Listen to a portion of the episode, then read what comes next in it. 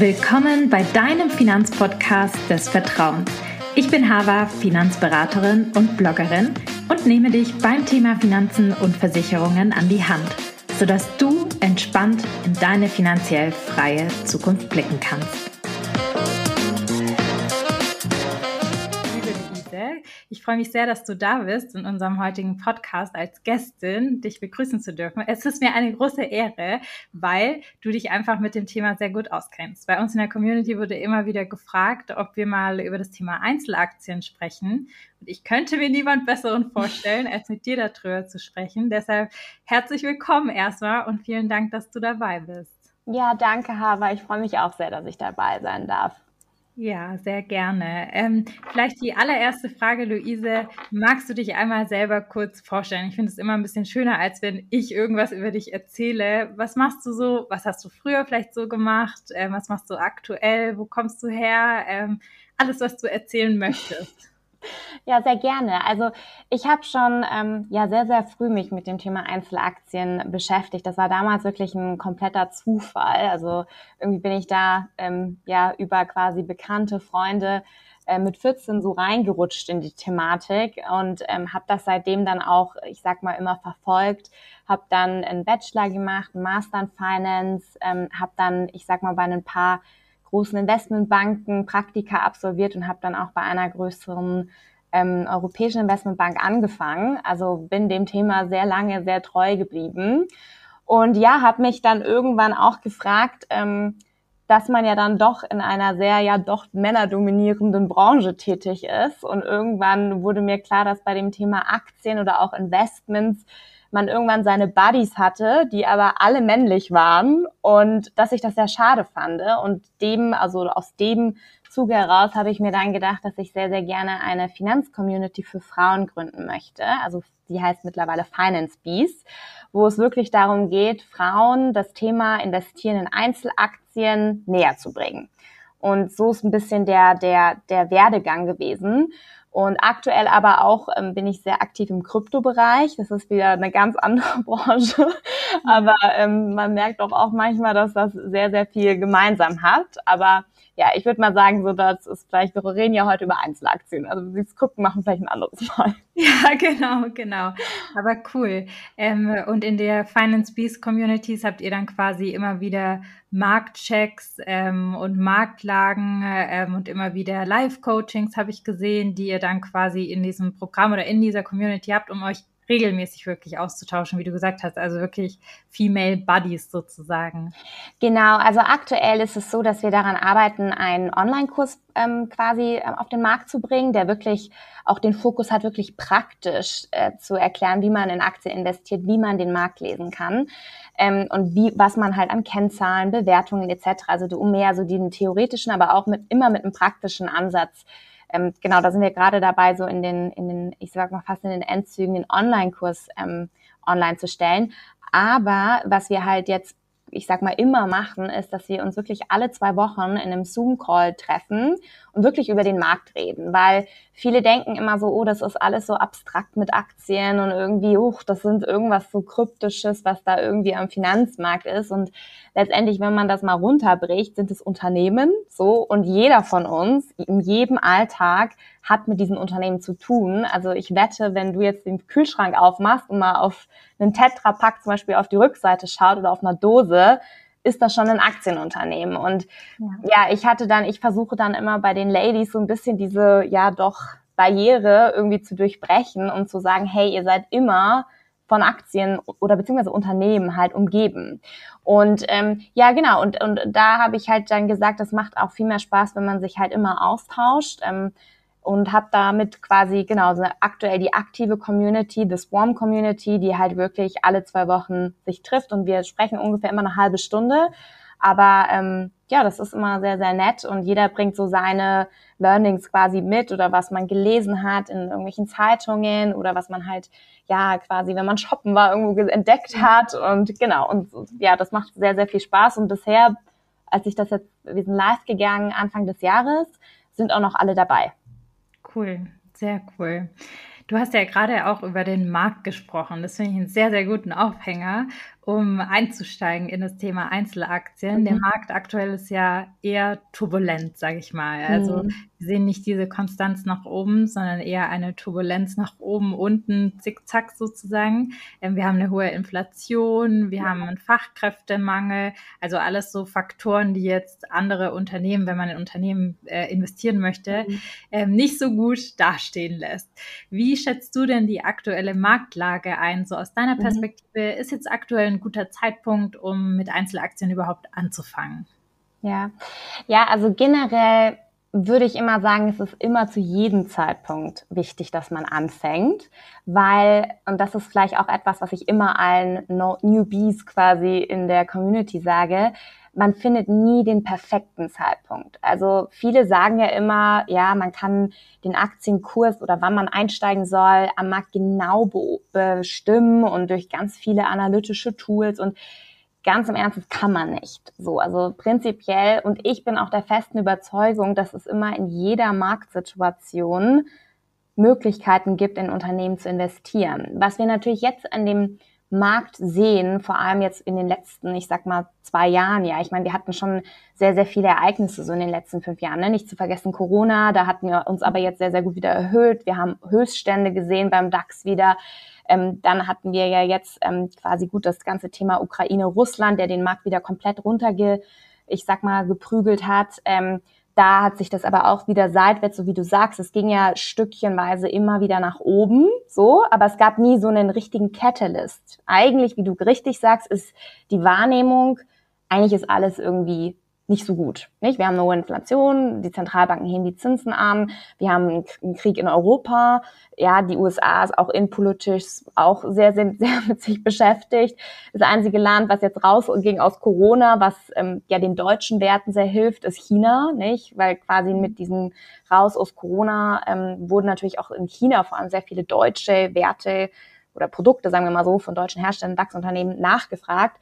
Aber ja, es ging immer so nach oben, so seitwärts. Ähm, deshalb also die aktuelle Marktlage ist wie immer so, wie sie ist. Und man muss immer in diesen Krisen Opportunitäten sich anschauen und Opportunitäten auch suchen und nicht sagen, ich warte fünf Jahre jetzt, ähm, weil wir kriegen bestimmt wieder die nächste Finanzkrise. Aber das ist halt immer eine sehr persönliche auch Einschätzung, wie man dann seine, ich sag mal, persönliches Investment strukturiert, nicht? Ähm, jetzt komplett alles in den Markt zu stecken, ist vielleicht auch nicht so das Gute, nicht? Ähm, aber ja, also die, die Marktlage, um es kurz zu vermachen, ist äh, durchwachsen.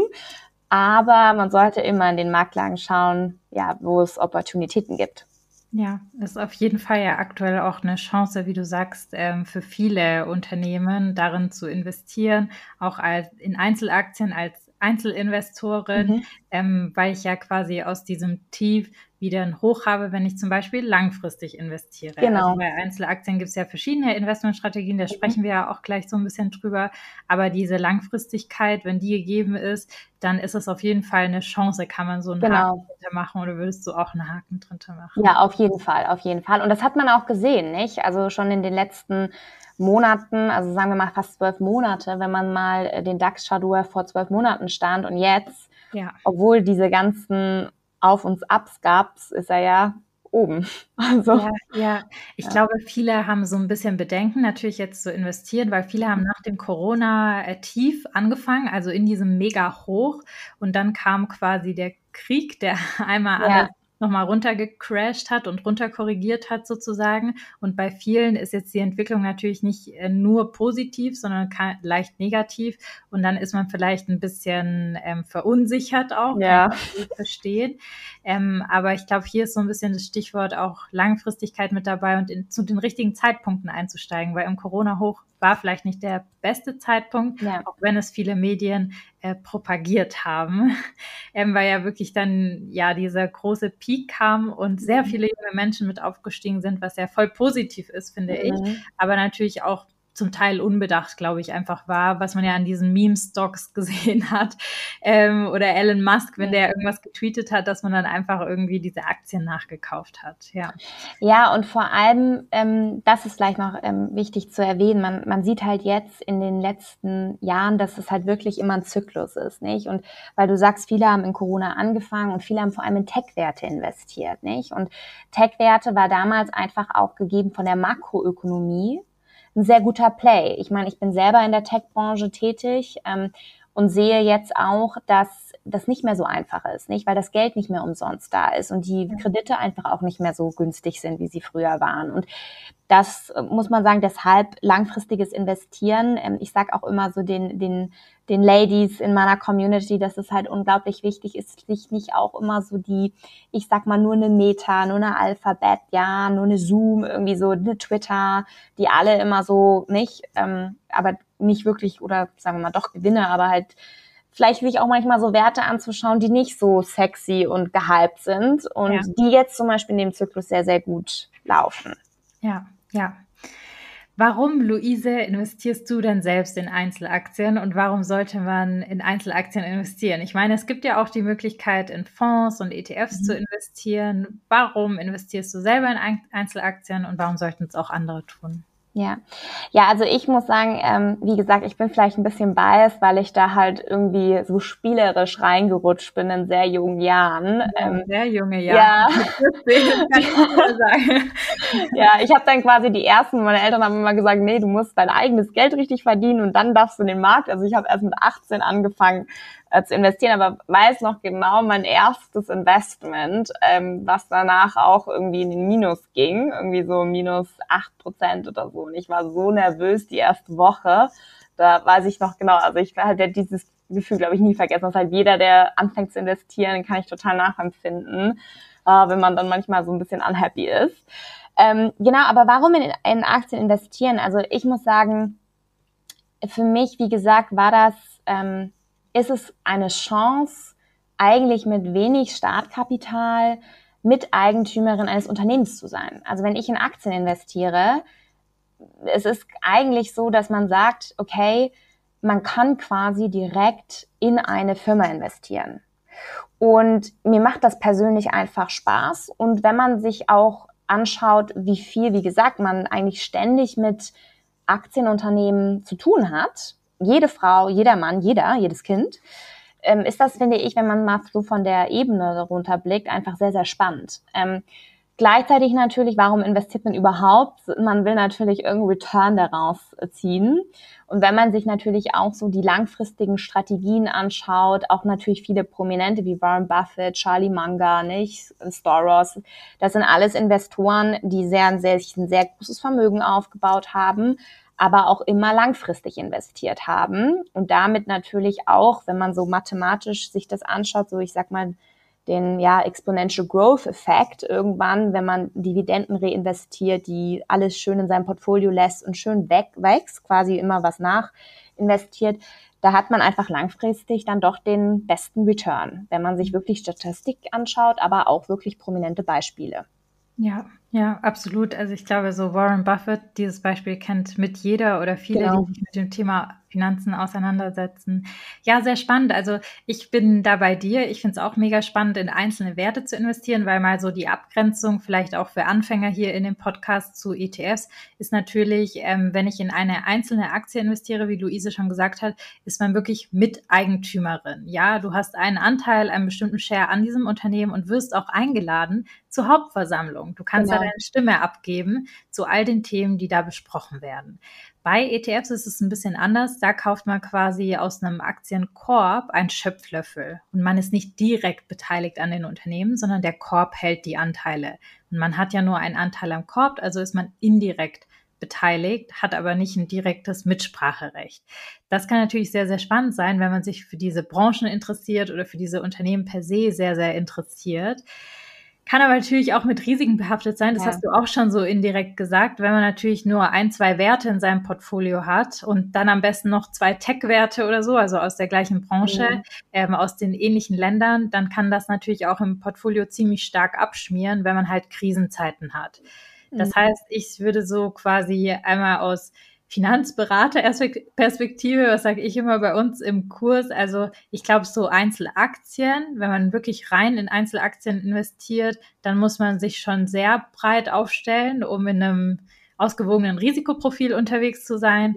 Wenn man äh, ähm, nochmal so einzelne Aktien vielleicht mit reinnimmt, wie jetzt beispielsweise, sowas mache ich öfters, also mein Hauptportfolio ist aufgebaut auf ETFs und dann nimmt man sozusagen ein paar einzelne Aktien, die man selber spannend findet, mit rein dann ist es ein Risikoprofil, was vielleicht ein bisschen höher ist, wenn man sonst breit gestreut ist. Aber jetzt sage ich mal nicht so hohes Risiko, wie wenn ich wirklich nur zwei Aktienwerte, mhm. irgendwie Daimler und Porsche, bei mir im Portfolio habe und dann mal warte, bis ich reich werde. Was ja viele auch hoffen. Also ich glaube, da auch äh, Stichwort Telekom-Trauma. Hattest du ja. denn, Luise, irgendwie mal so einen Griff ins Klo mit Einzelaktien, in die du investiert hast?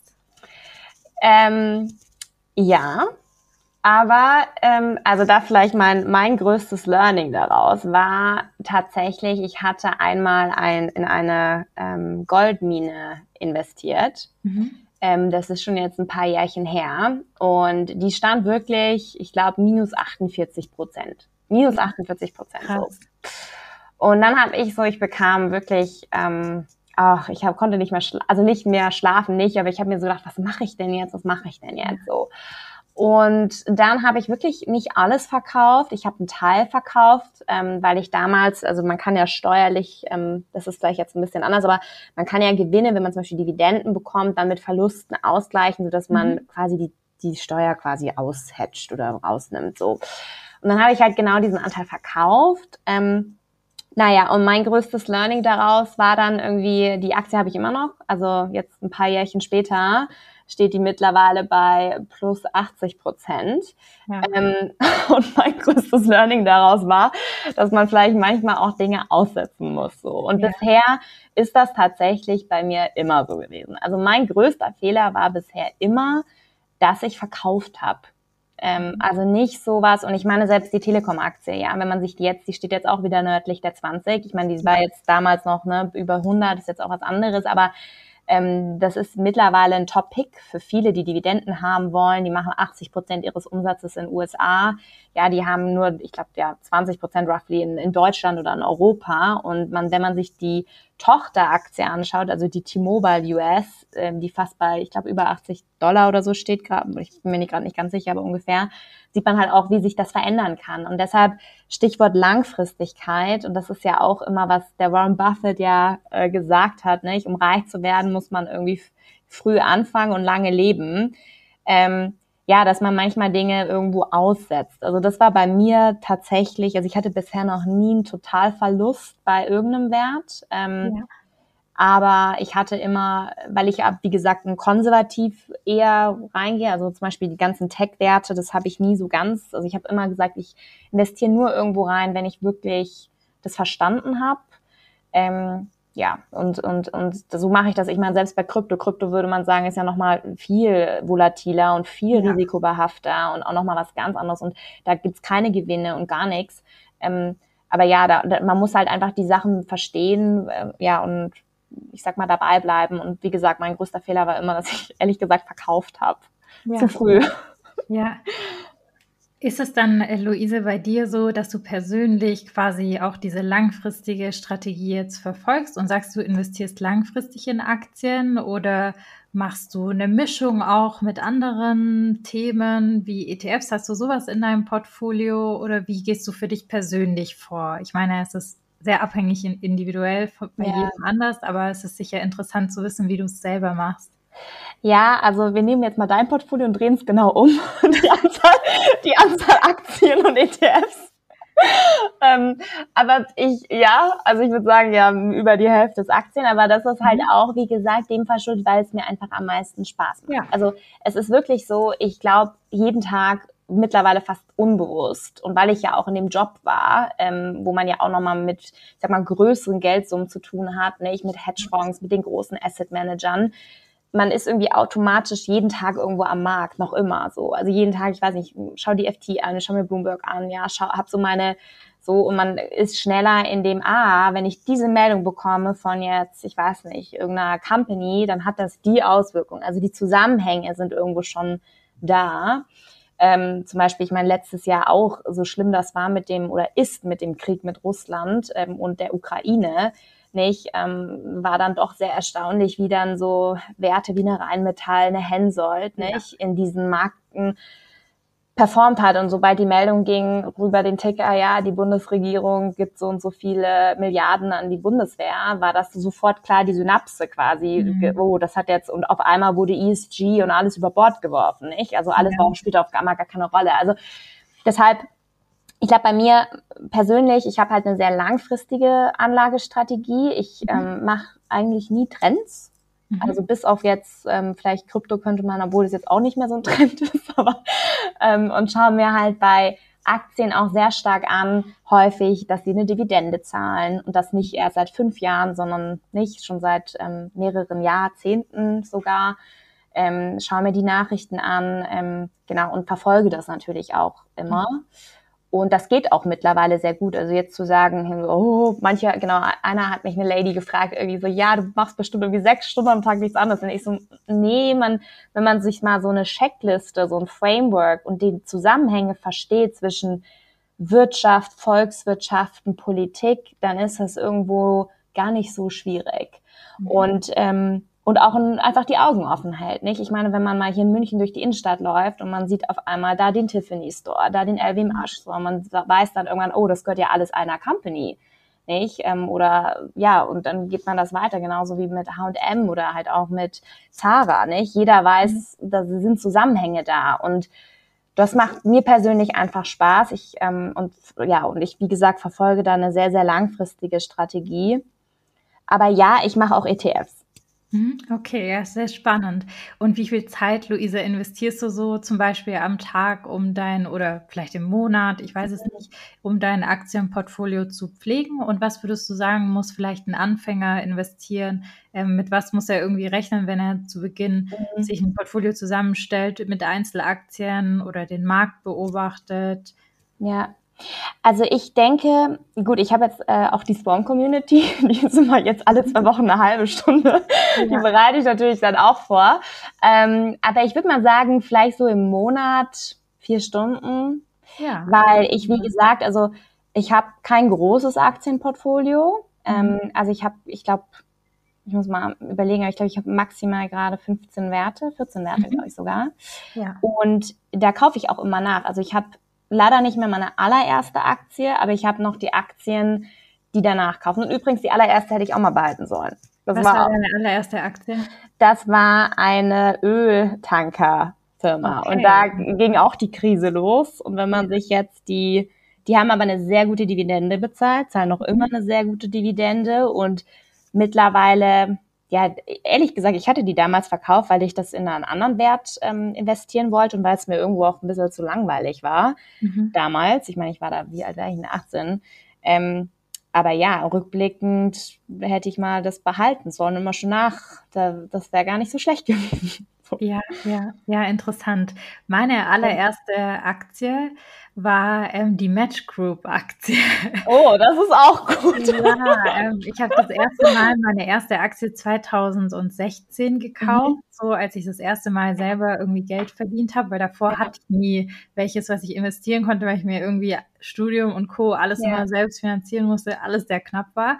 Ähm, und das war so mit der eine der ersten Aktien, die ich im Portfolio habe und die habe ich immer noch im Portfolio, mhm. weil die so für mich so einen emotionalen Wert irgendwie ja. einfach hat. Ja. Ähm, so die erste Aktie, aber mal schauen, wie lange ich die noch mit drin habe. Aber spannend, also sehr spannend, cool. Aber das ist an sich, ich habe letztens das Buch gelesen über die Psychologie des Geldes und das fand ich mhm. ganz interessant, weil du das gerade gesagt hast, einen emotionalen äh, Wert hat. Und viele sagen ja immer so in den ganzen Finance-Büchern, ja, man soll keine Emotionen bei der ganzen Finanzanlage haben.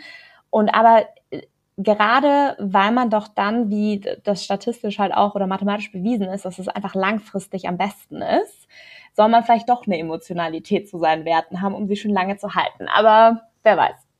Ja, absolut. Ich glaube auch, dass da so eine Mischung sinnvoll ist und man nicht nur rational äh, vorgeht, aber wahrscheinlich ist auch wichtig, einfach so eine Mischung, ja. wie bei allem im genau. Leben, ist, glaube ich, diese Ausgewogenheit einfach ja, überall sinnvoll, als wenn ja. man immer in zu Extreme abdriftet. Aber sehr spannend. Ähm, Luise, welche Aktienstrategien gibt es denn? Welche Aktienstrategien sollte man kennen. Wir hatten jetzt quasi langfristig, also Buy and Hold quasi, mhm. kaufe und halte. Welche anderen Strategien gibt es? Welche mhm. Strategien sind vielleicht auch aktuell im Trend? Du hast auch über Dividenden gesprochen. Ja, genau. Also es gibt mittlerweile auch so viele Strategien. Ähm, die haben auch alle unterschiedliche Namen. Ich würde mal sagen, man kann mal so zwei große Baskets machen. Ja, also es gibt einmal so eher die Fundamentalanalyse von Aktien, wo ich jetzt mal sage, da geht die Dividendenstrategie rein, da geht aber auch die Growth-Strategie rein, da geht die Dividenden, ähm, die Value-Strategie rein, ähm, Absolute Return irgendwo auch ein bisschen, ähm, auch ja, und dann gibt's eher so das Technische, ähm, wo man dann wirklich eher eine Chartanalyse eingruppiert, eine Quantstrategie ist irgendwo dazwischen. Aber ich würde mal sagen, so für Privatanleger, ähm, die jetzt auch nicht äh, Zugang haben zu einem riesen, ich sag mal, Research House der Investmentbanken oder ja. nicht die einzelnen Tools haben, um sich da die äh, Chartanalyse zu Gemüte zu tun, finde ich ähm, persönlich sind die ähm, ja die Value-Strategie sehr gut. Die ist einfach auch am längsten bewährt. Also Benjamin Graham, der hat das ja mhm. quasi ein Buch drüber geschrieben. Mittlerweile ist dieses Buch auch, das ist so ein bisschen so die Bibel quasi fürs Value investieren, genau. Und so steht auch da hinten. Ja, äh, und ja, aber man muss auch sagen, das wird mittlerweile auch nicht mehr, also man kann nicht alles da eins zu eins. Irgendwann hatte ich ja. mal gedacht, ich mache mal eins zu eins genau das, was da drin steht. Das geht mhm. gar nicht mehr heutzutage, ja. Ähm, aber viele Ansätze sind sehr wichtig. Also wie ich habe gerade gesagt, äh, Dividendenstrategie, ja, ähm, Unternehmen zu kaufen, die nicht gehypt sind, sondern die eigentlich günstiger zu haben sind, nicht? Weil der Einstieg ist schon wichtig, nicht? Also man darf nicht, ich will auch hoffentlich kam das jetzt nicht so rüber, dass man zu jedem Zeitpunkt in den Markt reingehen soll, aber es gibt immer Indizien, wo eine Aktie oder ein Unternehmen über- und unterbewertet ist. Und natürlich ist es besser, jetzt, wenn man seine Analyse gemacht hat, ähm, immer Aktien zu kaufen, wenn sie eher unterbewertet sind. Aber natürlich mhm. sollte irgendwo ein Ausblick da sein, dass die irgendwann wieder auf ihren, ich sag mal, höchsten oder mehrere Stände oder höhere Stände, wie nennt sich das? Egal, Kurse, du weißt, was ich meinst. Ja. Ähm, irgendwann, wo da wieder hinkommen würden. Genau, jedenfalls, ja, und dann natürlich gibt's auch, ähm, ja, Growth-Strategie, nicht, die eher so auf Tech-Werte rein, ähm, sich drauf beziehen. Ja, und dann noch die ganzen anderen, äh, die jetzt quantitativer sind, ähm, beziehungsweise auch so ein Absolute Return, wo man eine Mischung macht, nicht aus, ich sag mal, Long in Aktien gehen und Short in Aktien gehen. Aber ich glaube, das führt vielleicht ein bisschen zu weit. Ja, ich glaube auch. Also ich glaube, so hat man einen ganz guten Überblick. Ja. Value-Strategie ist wahrscheinlich auch den meisten oder ein paar Leuten auf jeden Fall ein Begriff. Ähm, vielleicht eine Frage dazu. Was hältst du denn vom Traden? Also sprich, mhm. investieren und traden, wenn man das ja so ein bisschen unterscheidet, ist einmal, ähm, was man ja schon so ein bisschen rausgehört hat bei dir. Ich investiere in ein Unternehmen, ich bin Mitinhaberin, ich gebe da mein mhm. Geld rein, ich will, dass die langfristig von meinem Geld profitieren. Was hältst du denn vom Traden? Also sprich, dass ich einen Wert kaufe und dann wirklich schnell irgendwie oder in gewissen Abständen einen direkten mhm. Return haben möchte aus diesem ja. Unternehmen. Oder zählst du das, ist das auch eine Aktienstrategie? Mhm. Wie würdest du das einordnen? Ja, also ich persönlich ähm, muss sagen, ich finde, das ist eine Abgrenzung zwischen investieren und irgendwo auch spekulieren. Ja, mhm. und ich glaube, oder beim Trading, ich meine, als Privatanleger ist das einfach sehr, sehr schwierig. Das ist noch schwieriger als eine Fundamentalanalyse zu machen. Warum? Weil einfach die großen institutionellen Banken, Investoren, die haben einfach Mittel, äh, die einfach ein Privatanleger nie haben wird. Insofern ist es ultra schwierig, darauf basieren zu handeln, weil, und das hat man schon wirklich in einigen, ich sag mal, Werten auch gesehen, wenn Hedgefonds der Meinung sind, sie gehen auf einmal short und du weißt es als Anleger nicht. Klar hast du natürlich auch eine Downside, da irgendwie einen, ähm, ja, wenn du long bist, hast du natürlich, weißt du es auch nicht, aber wenn du da eine Analyse gemacht hast, weißt du, wie zum Beispiel dort die Position aufgebaut wurde. So, wenn du das nur rein nach dem Charttechnischen siehst, heißt es nicht, dass du das unbedingt weißt. Also wenn du nur das machst. Natürlich, so die großen Investoren und auch manche Privatanleger, wenn die so bestimmte Trends bei der Chartanalyse, so bestimmte Sachen kennt man dann nach einer Weile auch, die nimmt man dann dazu. Also ich bin eigentlich ein Freund davon, wenn man manchmal diese Chartanalysen oder die technische Analyse einfach auch mit dazu nimmt. Aber mich nur darauf zu basieren, würde ich eigentlich nicht machen. Plus, weil man einfach auch sehr viele Kosten hat, nicht? Ja, total. Transaktionskosten genau. und vor allem halt einfach Kosten, die man von sich selber aus investiert, um den ganzen Tag up to date zu bleiben und genau. versucht irgendwie den Markt zu schlagen ja. ähm, und die Zahlen früher rauszukriegen. Aber es ist sehr, sehr schwierig, wie du gesagt hast, weil es halt einfach so viele Informationsasymmetrien gibt. Also ähm, ein großes ja. Investmenthaus wie Goldman Sachs hat einfach mehr Kapazitäten, um das genau. alles zu durchblicken, als ein kleiner Kopf, der zu Hause sitzt mit zwei Bildschirmen vielleicht, aber genau. das ist schwierig. Ja, interessant. Ja, und auch vielleicht noch ein Zusatz dazu. Mhm. Ich meine, ich kenne auch viele, die vor allem in Corona damit angefangen haben, die auf einmal ja. so viel Zeit hatten und von denen, die ich jetzt kenne, die neu angefangen haben, ist keiner mehr dabei. Also alle machen jetzt nur noch eine Value- oder Growth-Strategie. Ja. Und ähm, ja, und wenn man sich auch mal die erfolgreichsten Investoren anschaut, sind, wenn man sich die Top 10, Top 20 mal anschaut, nicht unbedingt Trader dabei. Ja, ja, es gibt ja auch wissenschaftliche Theorien, also wie jetzt die moderne Portfoliotheorie und mhm. Co., die ja auch zeigen, dass es sehr, sehr schwer ist, für Privatanleger genau. insbesondere genau. den Markt zu schlagen, also dass es fast unmöglich ist. Und ähm, bei der NZZ, wo ich ja auch schreibe, haben wir mal so eine Studie durchgelesen und gesehen, die die NZZ auch durchgeführt hat. Und zwar ist da die Aussage, dass nur 1,5 Prozent der Trader erfolgreich sind. Also die meisten machen Verluste, die das machen tatsächlich. Das heißt, die Wahrscheinlichkeit ist auch groß, dass man zu denen gehört, zu der Gruppe, die halt Verluste macht und damit gar keinen Gewinn mehr macht, eben ja. durch das, was du gesagt hast, durch diese Kosten, die dabei entstehen oder halt durch Fehlinvestitionen, die man macht, zu spät schon eingestiegen, also im Hype obendrauf und man hat es gar nicht mehr gemerkt, so ja. wie bei dem GameStop-Hype. Ja, also auch. Ja, cool. Was du jetzt erklären musst, Luise, weil du das ja. ganz oft gesagt hast, ist einmal so der Unterschied fundamental, Chartanalyse, was bedeutet das? Mhm mit was hat das zu tun? Ich glaube, du hast es ja schon eingeordnet, so in dem Bereich der Aktienbewertung. Mhm. Ähm, genau, welche Kennzahlen liest man da vielleicht raus? Ähm, das ist, glaube ich, für viele neu, die den Podcast hören. Ja.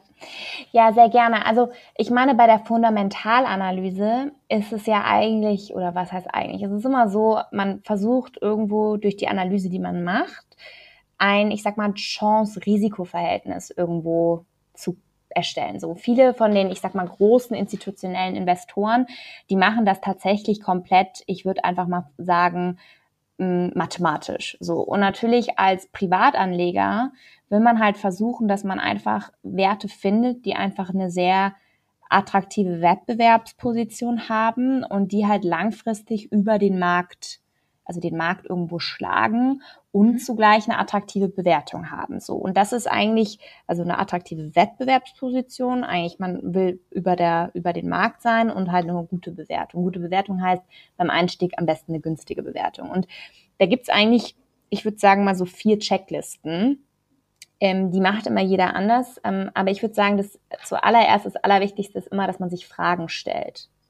Fragen fangen damit an, so im ersten Schritt, dass man versucht, mal das Geschäftsmodell überhaupt zu verstehen. So, dass man sich wirklich mal einliest, was macht die Company. Ich meine zum Beispiel Stichwort, ähm, zum Beispiel Brille Vielmann. So, wenn man die Brille Vielmann würde man sagen, es gibt, die machen nur Brillen. So, wenn man mhm. dann aber mal reinschaut, hm, die machen ja auch Hörgeräte. Ja. Dasselbe ist bei McDonalds. Bei McDonalds denkt man sofort nur die Burger. Ja, dass die natürlich auch, genau, die Immobilien haben, sieht man erst, wenn man sich damit beschäftigt. Und schwuppdiwupp ja. sieht man dann doch, hm, vielleicht haben die dann doch noch andere Marktbereiche, nicht? Wie gesagt, Deutsche Telekom, bestes Beispiel, würde man sofort denken, der deutsche Markt ist der Hauptmarkt, weil Deutsche Telekom. Nee, mhm. über 80 Prozent ist in den USA, so, wo auch eine andere, ich würde mal sagen, ähm, ja, Regulatorik ähm, herrscht, als jetzt zum Beispiel im deutschen Markt, beziehungsweise im europäischen Markt. Das heißt, der erste Schritt fängt an, Businessmodell verstehen, das Geschäft zu verstehen und dann natürlich auch so ein bisschen das einzuordnen, wie funktioniert das im aktuellen Makro, ähm, ich sag mal Play. So, das heißt, wir hatten vorhin über technische Werte gesprochen. Warum sind die eingebrochen jetzt quasi in den letzten Jahren? Ich meine, zum Beispiel eine Meta hat sich auch wieder gut erholt, aber wie funktioniert das jetzt und wie ist der Ausblick und was sind da vielleicht auch makro die Treiber? Mhm. Auch wir hatten über Rüstungsfirmen ähm, geredet. Ja, ich weiß noch, als ich bei der Bank war, da, das war verpönt wegen ESG. Ja, dasselbe mit Tabak. So, das, man, das war ein No-Go quasi. Ähm, und auf einmal sieht man, wo die Werte stehen, nicht? Also über 100 Prozent so. Ähm, und das muss man, das ist so der erste Schritt bei der Fundamentalanalyse. Und dann der zweite würde ich sagen, das ist so ein bisschen die finanzielle Analyse. Also wenn viele sagen, ich habe Angst vor Zahlen und bei Aktien muss ich mit Zahlen, ja, muss man auch. Also ein bisschen, nicht? Also das heißt nicht, dass man das rechnet, aber man muss sich mal anschauen, von der Firma, wie hat sich der Umsatz entwickelt, wie hat sich der Gewinn entwickelt, ja, wie war, wie resistent war das Unternehmen finanziell in der in Krisenzeiten, nicht? Und wir haben schon ein paar Krisen, Corona-Zeiten, eine 2011 die Euro-Krise, davor die Finanzkrise, so wie ne, Dotcom, also wir haben ein paar Krisen, die wir jetzt mittlerweile, wenn wir so ne, 30 fast sind, ähm, schon auch nachvollziehen können. Ähm, so, und dann natürlich auch Verschuldung, also so ein bisschen dieses eigentlich, was man auch im selben für sich privat anwenden würde. So, wie hoch ist mein Einkommen, mein, meine Schulden, meine Ausgaben, wie auch immer. So kann man das ja auch wirklich mit ganz normalen, ähm, ja, Common Sense irgendwo bei Unternehmen anwenden. So, das ist eigentlich nicht so Rocket Science. Und dann schaut man sich natürlich ein paar Kennzahlen an, wie so Return on Invested Capital, ähm, etc. So, oder auch die Rentabilität, also eine Kennzahl, stellt ja eigentlich das Ergebnis einer Frage oft dar, nicht? Wenn ich jetzt zum Beispiel sage, wie rentabel ist das Unternehmen, schaue ich mir die Rentabilitätskennzahlen an. So, dann google ich das einmal, schaue es mir an, ne? Vielleicht rede ich mal mit meinen Mitgliedern der Swarm Community drüber, was das heißt, um das besser zu verstehen. Ähm, und dann habe ich das eigentlich auch so die, ja, einen guten Überblick, so. Und dann natürlich der dritte Schritt ist die Bewertung an sich. Und da auch als Privatanleger hat man natürlich auch nicht unbedingt alle Mittel, aber man muss auch fairerweise sagen, man hat sehr viele Mittel mittlerweile. Also es ist einfach durch das Internet so viel ähm, online, dass man auch Bewertungstools, Kennzahlen, man hat alle Zugang zu Geschäftsberichten. Ich weiß noch, ich hatte einmal einen Investor kennengelernt, ähm, der leider mittlerweile schon verstorben ist, aber über 90 geworden ist und der hat mir erzählt, damals bei denen, der hatte sich wirklich so stapelweise die Berichte noch nach Hause geschickt oh, bekommen, ja. Und der ja. hatte auch Aktien, die ausgedruckt worden sind auf Papier, nicht? Ja, ja, ähm, die Scheine früher. Genau, der hatte und dann quasi war er immer so jeden Tag an der Börse, vor allem freitags hat er sich da mit seinen Buddies getroffen, da wurden auch noch so die die die Kurse in ähm, in Bruchzahlen ähm, quasi dargestellt, ja. nicht? So ähm, ja, und das sind so, also mittlerweile, man hat einfach Zugang zu sehr, sehr vielen Informationen. Und dann führt es, und auch Bewertungsinformationen. Und dann gibt es natürlich so den letzten Punkt, und das ist halt für viele, glaube ich, manchmal auch das Schwierigste, das ist wirklich die Entscheidungsfindung. Mhm. Also wirklich sich dann zu sagen, wie eine Investmentbank oder ein Investor, institutionell, ist es ein Buy, ist es ein Hold, ist es ein Sell. Mhm. Die drei gibt's nur. Und da gibt's aber auch wieder Tools, ähm, so Stichwort, so SWOT-Analyse, nicht? Es gibt so Frameworks, die man da auch nutzen kann, um nicht nur alles quantitativ sich irgendwie darzustellen, sondern qualitativ. Und den Tipp am Ende, den ich dann wirklich allen auch mit auf den Weg gebe, ist immer zu sagen, man trifft die Entscheidung auf dem jetzigen Standpunkt, nicht? Ähm, man kann nicht alles wissen. Es einfach geht nicht. Nein. Geht nie. Egal, wenn wir eine Entscheidung treffen. Aber es ist besser, eine Entscheidung zu treffen. Und wenn man die, die Entscheidung, sagen wir mal, mehr richtig lagen als falsch, ist es gut, als wenn man gar keine getroffen hat. Ja, ja, absolut. Also das sind ähm, interessante, du hast quasi das vier Schritte oder vier Checklisten genannt, finde ich ja. äh, eine coole Sache. Was würdest du denn sagen, wenn ich jetzt zum Beispiel als allererstes mal anfange, ich habe noch nie mit mhm. dem Thema angefangen, dann gucke ich mir so Zahlen an. Ich habe ja gar keinen Vergleich. Gibt es denn bestimmte Benchmarks, die du sagst, äh, recherchiert nach bestimmten Benchmarks? Wie mhm. ist es in dieser Unternehmensbranche von, keine Ahnung, ähm, Food Industry, also oder ja. Immobilienindustrie? Oder was würdest du da jemandem empfehlen, dass er besser einordnen kann? Ja, sind genau. die Zahlen mhm. jetzt gut oder ja. sind die schlecht? Also ja, irgendwie, ich will dieses Unternehmen kaufen, mhm. ist ganz spannend, hat ein super spannendes Geschäftsmodell, glaube ich dran, sehe ich die Zukunft irgendwie drin, habe mich viel da eingelesen, aber ich kann die Zahlen nicht bewerten. Oder auch genau. die Unternehmensbewertung, KGV beispielsweise, Kurs-Gewinn-Verhältnis. Mhm. Was ist gut, was ist schlecht? Ja, das ist ein guter Punkt, das habe ich nämlich vergessen, weil natürlich muss man die Kennzahlen immer, ich sag mal, zu einer Benchmark nehmen. Und als Benchmark dient immer ganz gut, ich sag mal, der, der Wettbewerb. in mhm. dem Unternehmen. Also wenn man zum Beispiel auch mal sich Käufin, das ist ja Käufin ist sowas ähnliches wie Bloomberg, da kann man sehr schön, ähm, ist übrigens auch umsonst, sich einwählen und kann dann sehen, okay, eine Mercedes-Benz, wie ist denn das KGV im Vergleich zu einer Volkswagen, einer BMW, ähm, nimmt man mal in Klammern einen Tesla, hm, packt man vielleicht auch noch mit rein, obwohl das ja eher als Softwareunternehmen bewertet wird, aber genau, und schaut sich das einfach mal so an, also im Vergleich zum Wettbewerb. Und das zweite mhm. ist, was ich auch immer sehr gerne mache, ist so die Vergangenheit. Ja, mhm. und da nehme ich manchmal fünf bis zehn Jahre, je nachdem. Ich möchte einfach schauen, wie haben sich die Zahlen, die Kennzahlen verändert und warum. Und daran, und das ist dann immer so der nächste. Man sieht die Zahlen und fragt sich immer, und das machen alle, warum. Und dann geht man dem nach. Und dann fragt man sich wieder eine Sache, warum. Und man geht dem wieder nach. So. Und damit bekommt man dann ein Gefühl, ähm, wie gut hat das Management gehandelt, hat irgendwie ein CEO zum Beispiel bei Mercedes-Benz auf einmal sieht die Lage ganz anders aus als vor drei Jahren so. Und ähm, nach ja und das war mit einem CEO-Wechsel zum Beispiel auch unter anderem der Fall, was oder vielleicht hat es einen anderen Grund gehabt, also zum Beispiel Handelt meint es CEO, aber vielleicht hat eine andere ähm, ja deine Analyse sagt, hm, vielleicht auch ist es der Markt irgendwo nicht? Oder vielleicht funktioniert ein gutes Produkt. Also man muss um es gleich zurückzukommen, Kennzahlen immer im Vergleich zu einer Benchmark nehmen. Und als Benchmark sind oft der Wettbewerb, das Marktumfeld, also beziehungsweise der Markt, in dem das Unternehmen ist oder halt auch die eigene Entwicklung. Mhm.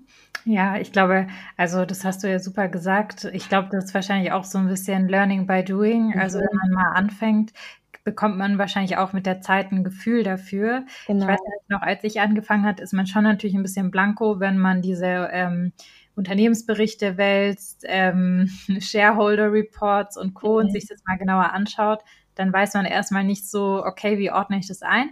Aber wie du gesagt hast, wenn ich dann zum Beispiel nochmal einen anderen Geschäftsbericht lese von mhm. Porsche oder von irgendjemandem, der halt auch in dem Bereich tätig ist, dann wird die Sache schon ein bisschen klarer und ähm, verständlicher, sag ich genau. mal. Man ja, verliert die Angst davor. Genau, und ich glaube, so als Tipp für alle, die so neu anfangen, dass man wirklich, also spielerisch rangeht, nicht? Dass man sich einfach so sagt, sich nicht unter Druck setzt, sondern wirklich mal die Augen, also man geht mal in den nächsten Supermarkt so und dreht mal so die Produkte um. So, dann sieht man eine Nestlé zum Beispiel ganz mhm. viel. So, dann schaut man sich das mal an und dann fällt einem so auf, oh wow, das ist ja, was ich jeden Tag konsumiere. Und dann versteht man die Produkte auch gut. Oder man geht tanken, ja, man geht zur Shell, so, dann sieht man auf einmal, mh, hm, das ist ja aktienbewertet. Und Fun mhm. Fact, dann kauft man vielleicht auch nur noch Nestle und nur noch Shell, wenn man, weil man dann, wenn man investiert, dann Eigentümer ist.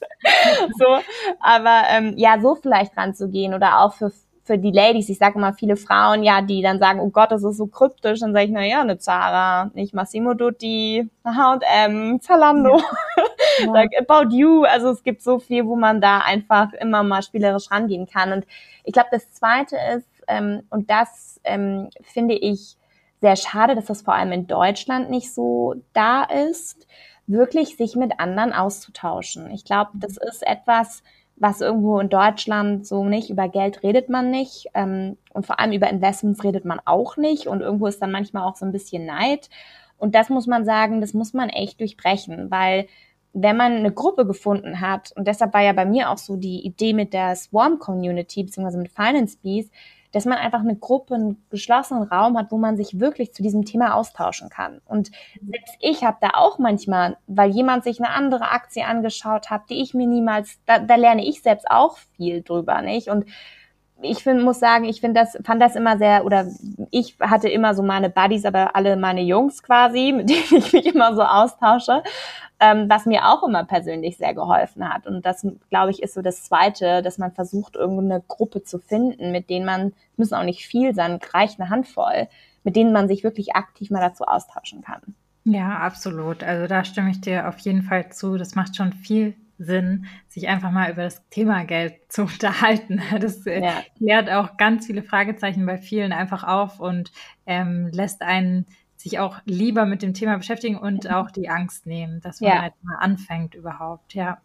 Was würdest du denn sagen? Ähm, wir haben jetzt viel über Kennzahlen und Co. Mhm. gesprochen, aber vielleicht noch mal so ein paar pragmatische Tipps zum mhm. Schluss des Podcasts. Was sind denn so Anfängerfehler, die du immer wieder siehst, wo du sagst, die könnt ihr vermeiden, ne? ähm, indem ihr das und das macht oder achtet da und da drauf, wenn man mhm. mal das erste Mal anfängt mit dem Thema Einzelaktien und sich ein paar Aktien anschaut. Ja, ja, also ich glaube, ein paar Sachen hatten wir schon gesagt, aber ich fasse vielleicht mal so die drei wichtigsten zusammen. Ähm, das eine ist, und das hatten wir noch nicht so ganz besprochen, aber dass man nicht einfach blind investiert. Also was ich ganz oft gesehen habe und vor allem bei Frauen ist es, ja, aber der hat mir das empfohlen oder mein Freund hat mir gesagt oder mein Mann oder mein Vater so. Ja. Der weiß das, der war, der weiß das so und dann macht es direkt. Ja, und das ist wirklich ein Klassiker so und irgendwann und und das ist übrigens egal, wie ausgebildet oder welcher finanzielle Hintergrund ist völlig egal. Das ist, das sehe ich quasi immer überall. Ähm, dass darauf blind vertraut wird und eigentlich mehr dann auf das Wissen von anderen vertraut wird, ohne das selbst einzuschätzen. Ich sage das zum Beispiel auch bei, ähm, ich sag mal, Freundinnen, die zum Beispiel dann irgendwo einen Bankberater haben. Ja, aber man muss ja auch Fragen dem Bankberater stellen können. Man kann sich einfach nicht, und das hat nun mal auch ähm, Beratung an sich, ähm, also ja, gezeigt, dass man sich einfach selber Fragen stellen muss und nicht einfach blind in etwas investiert. Und natürlich auch, wenn man, ähm, weil du es gerade gesagt hast, so Stichwort ähm, ähm, Corona-Krise, viele halt sofort angefangen haben zu handeln und nur weil der eine das gemacht hat, mache ich das auch. Und dann ist das so ein Strudel, nicht? So ein FOMO, so ein Her, so Effekt irgendwo, ja. Also das darf man dann auch nicht machen. Lieber so nicht langfristig, ähm, das, also diese, diese FOMO quasi, dass man irgendwas ver verpasst, so. Das muss ich ganz ehrlich sagen, ist bei mir jetzt gar nicht mehr so, hatte ich auch, aber man sieht einfach, dass die Werte immer wieder, also viele, nicht alle, aber viele, immer sich, das ein Zyklus ist so und da muss man keine FOMO haben oder zu sagen hätte, hätte so. Das ist vielleicht, mhm. glaube ich, so das Zweite. Und das andere ist genau, dass man manchmal auch geduldig sein muss. Also das war für mich oder nach wie vor ist das mein größter Fehler gewesen, dass man dann gesagt hat, oh, ich will jetzt irgendwie, ja, vielleicht ist das andere doch besser, aber vielleicht so, ähm, obwohl es eigentlich jetzt nicht ähm, krassen Grund gab zu verkaufen, sagen wir es mal so. Also ich habe eher immer verkauft, wenn man umgeschiftet ist, aber dass man vielleicht manchmal auch einfach das hält, so nicht. Mhm. Ähm, dass das manchmal sich auch Krisen nutzt, so. Also mhm. Krisen sich überwinden, eine Gruppe haben, besprechen und dann vielleicht eine Entscheidung auch mal in der Krise treffen, weil ich meine, wenn man sich mal, ich habe letztens eine Studie gelesen über die Vermögensverteilung, ja, bei den Top, ich glaube, ein Prozent der Welt, ja, nach Corona hat sich das Vermögen mehr als verdoppelt. Warum? Weil die eingestiegen sind, die haben Investitionen getroffen, die haben ausgekauft, nicht? Ich meine, Elvim Asch, ja, hat kurz danach Tiffany gekauft, das war ein Milliardendeal, ja. so, ne? Und jetzt ähm, ja, kann man sich das Vermögen von der Arno-Familie mal anschauen. Also über 200 Milliarden. Also und davor ja. nicht. Also das war, also ich meine jetzt im großen Stil, aber dass man daraus lernt. So. Und ja, ich glaube so, der, das war so, das sind so meine Top drei äh, Tipps. Mit natürlich, dass man sich wirklich eine Gruppe suchen sollte. Ja, ja, das sind schöne Tipps. Also ähm, insbesondere der letzte Tipp, also dass man diese ähm, Krisen auch als Chancen nutzt, weil Risiko genau. steckt ja schon im Wort drin, ist auch immer eine Chance. Es ist nicht nur was mhm. Negatives, sondern es kann auch was Positives sein, dass man sich halt traut und auch mal manche Emotionen ein bisschen durchlebt, wie du gesagt mhm. hast, und nicht direkt in Panik verfällt. Ja, genau, genau. Ja. Das haben halt viele. Ich weiß noch genau, Corona, da war ich quasi bei der Investmentbank noch mhm. tätig und das, das fällt sogar institutionellen Investoren, also deren Job ist es zu investieren. Es, also es ist ein menschliches Thema. Thema. Ähm, ich weiß noch, ich hatte manchmal da Gespräch, Gott, die Welt geht unter. Und irgendwann ähm, habe ich dann gedacht, nee, die Welt geht immer weiter. Die Frage ist nur wie. Und da wird es eine Chance geben. Und das ist leider, so schlimm das auch manchmal bei wirklich ganz furchtbaren äh, Krisen ist, wie das, was wir jetzt letztes Jahr gesehen haben mit Ukraine und Russland. Auch da gibt es Chancen, so schlimm das ist, aber das ist überall immer der Fall. Ja, ja, absolut, absolut. Und ich glaube, vielleicht, um noch eine Sache hinzuzufügen zu deinen super Tipps, ist, glaube ich, auch, also ich weiß ja, dass hier auch viele Anfänger mithören, den Podcast.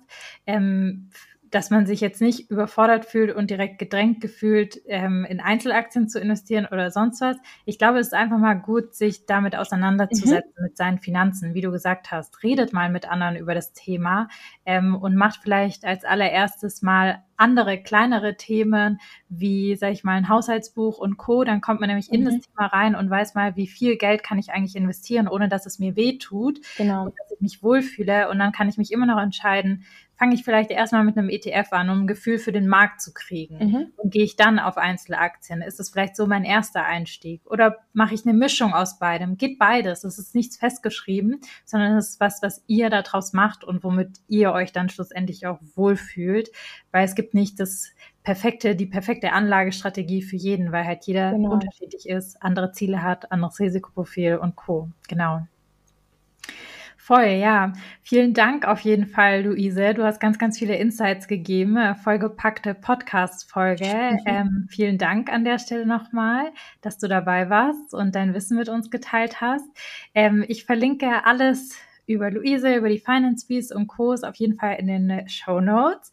Und wenn euch die Podcast-Folge gefallen hat, dann meldet euch gerne, ja, gebt ein Feedback, bewertet uns gerne auf Spotify oder Apple Podcasts. Das hilft uns nämlich sehr, denn ähm, wir können sicherlich auch nochmal einen Teil zwei machen, hast du ja schon gesagt, zum Thema Bitcoins vielleicht, wenn das für jemanden interessant ist oder Kryptowährung generell oder eben nochmal ein Teil zu einer bestimmten Aktienstrategie, mhm. die man verfolgen kann, vielleicht auch Kennzahlen, konkrete, die man sich da anschauen kann. Deshalb gebt da gerne ein Feedback, dann können wir das Ganze einplanen. Ja, danke, liebe Haver. Ich freue mich sehr, dass ich dabei sein konnte. Sehr gerne. Vielen Dank.